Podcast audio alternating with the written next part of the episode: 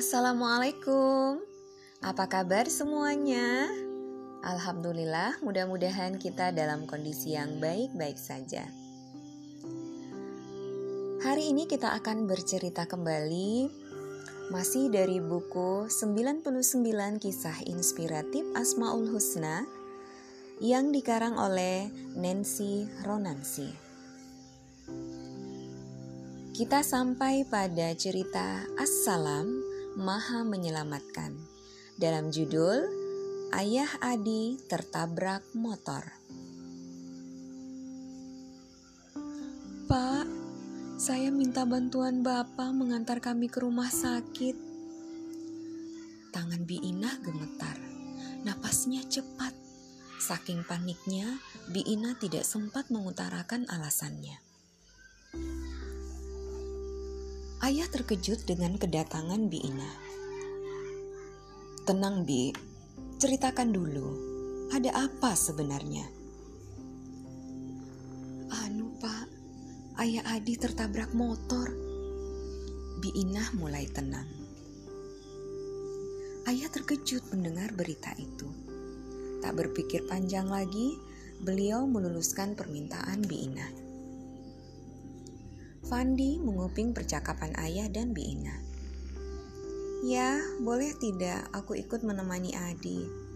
Pinta Fandi pada ayah. Boleh, kasihan dia. Ayah mengizinkan Fandi ikut. Bagaimana ceritanya? Ayah Adi sampai bisa tertabrak? Tanya ayah saat dalam perjalanan ke rumah sakit. Saya juga belum mendapat kabar pasti. Tadi tetangga sebelah rumah yang mengabari.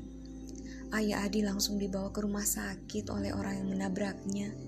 Jadi kami belum bertemu sama sekali. Bi Ina mencoba menerangkan. Sampai di rumah sakit, Ayah dan Bi Ina masuk ke bagian instalasi gawat darurat. Didapati ayah Adi tengah terbaring tak berdaya. Bi Inah dan Adi tak kuasa membendung air mata. Fandi mendekati Adi, merengkuh pundaknya. Sabar ya Di, mudah-mudahan ayahmu cepat ditolong dokter. Fandi mencoba menghibur Adi yang tak henti menangis. Tak lama kemudian dokter pun datang. Beliau mengabarkan bahwa tulang betis bagian bawah ayah Adi patah. Tak ada jalan lain, harus segera dioperasi. Bi Inah terkejut mendengar penjelasan dokter. Ia kelimpungan. Saya tak sanggup membayar biaya operasi, Pak. Bagaimana menurut Bapak? Tanya Bi Inah meminta pendapat Ayah Fandi. Ayah merenung sesaat, berpikir mencari jalan keluar. Sementara si penabraknya sendiri juga tak sanggup jika harus membiayai operasi.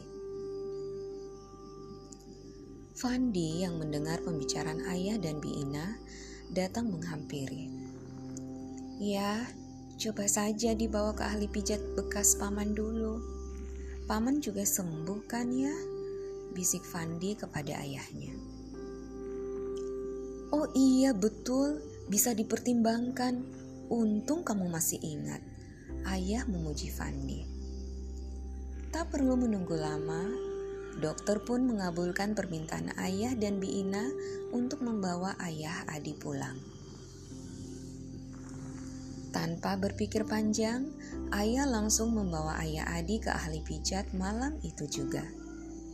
Di sepanjang jalan, Fandi terus menghibur Adi wajah Adi masih terlihat sedih. Tenang di, ayah kamu pasti sembuh, hibur Fandi. Perasaanku gak karuan, Van. Aku kasihan pada ayah, ucap Adi sedih. Sementara itu, ayah Adi tidur di pangkuan Biina di jok tengah, sambil terus meringis kesakitan. Aku dan Adi duduk di jok belakang. Di jok depan, ayah menyetir ditemani kakak laki-laki Biina. Di tempat ahli pijat, Ayah Adi langsung mendapat pengobatan. Tiba-tiba terdengar jeritan memekik dari dalam kamar. Adi terperanjat. Ia spontan berdiri mendekati kamar itu. Jeritan pun kembali terdengar.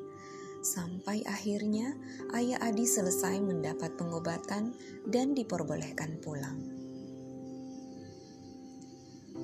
Pengobatan telah berjalan dua kali. Tak lama waktu berselang, Adi datang ke rumah. Bagaimana kabar ayahmu, Di? Tanya Fandi. Alhamdulillah, sudah mulai bisa berjalan tanpa bantuan tongkat. Masih beruntung Allah menyelamatkan ayahku dari maut. Saat terjatuh dulu, hampir saja sebuah mobil menabraknya dari arah berlawanan. Untunglah, mobil itu sempat mengerem dan berhenti tepat di dekat ayah. Ucap Adi menjelaskan. Sekarang beliau sudah kembali bekerja. Kata ibuku sih, masih harus dua kali lagi berobat untuk sembuh total. Alhamdulillah, ucap Fandi ikut senang. Nah, demikianlah tadi kisah dari cerita tentang Asma Allah Assalam. Nah, Assalam artinya maha menyelamatkan. Allah senantiasa memberi keselamatan kepada hambanya. Apa yang perlu kalian perhatikan saat berada di jalan raya? Yang pertama, berdoa terlebih dahulu saat akan keluar rumah. Kedua, berhati-hatilah saat menyeberang jalan. Dan yang ketiga, jangan lupa untuk selalu memohon kepada Allah agar kita senantiasa dilindungi olehnya, diberi keselamatan selama di perjalanan. Nah, demikian kisah kita hari ini. Sampai jumpa di kisah selanjutnya. Wassalamualaikum warahmatullahi wabarakatuh.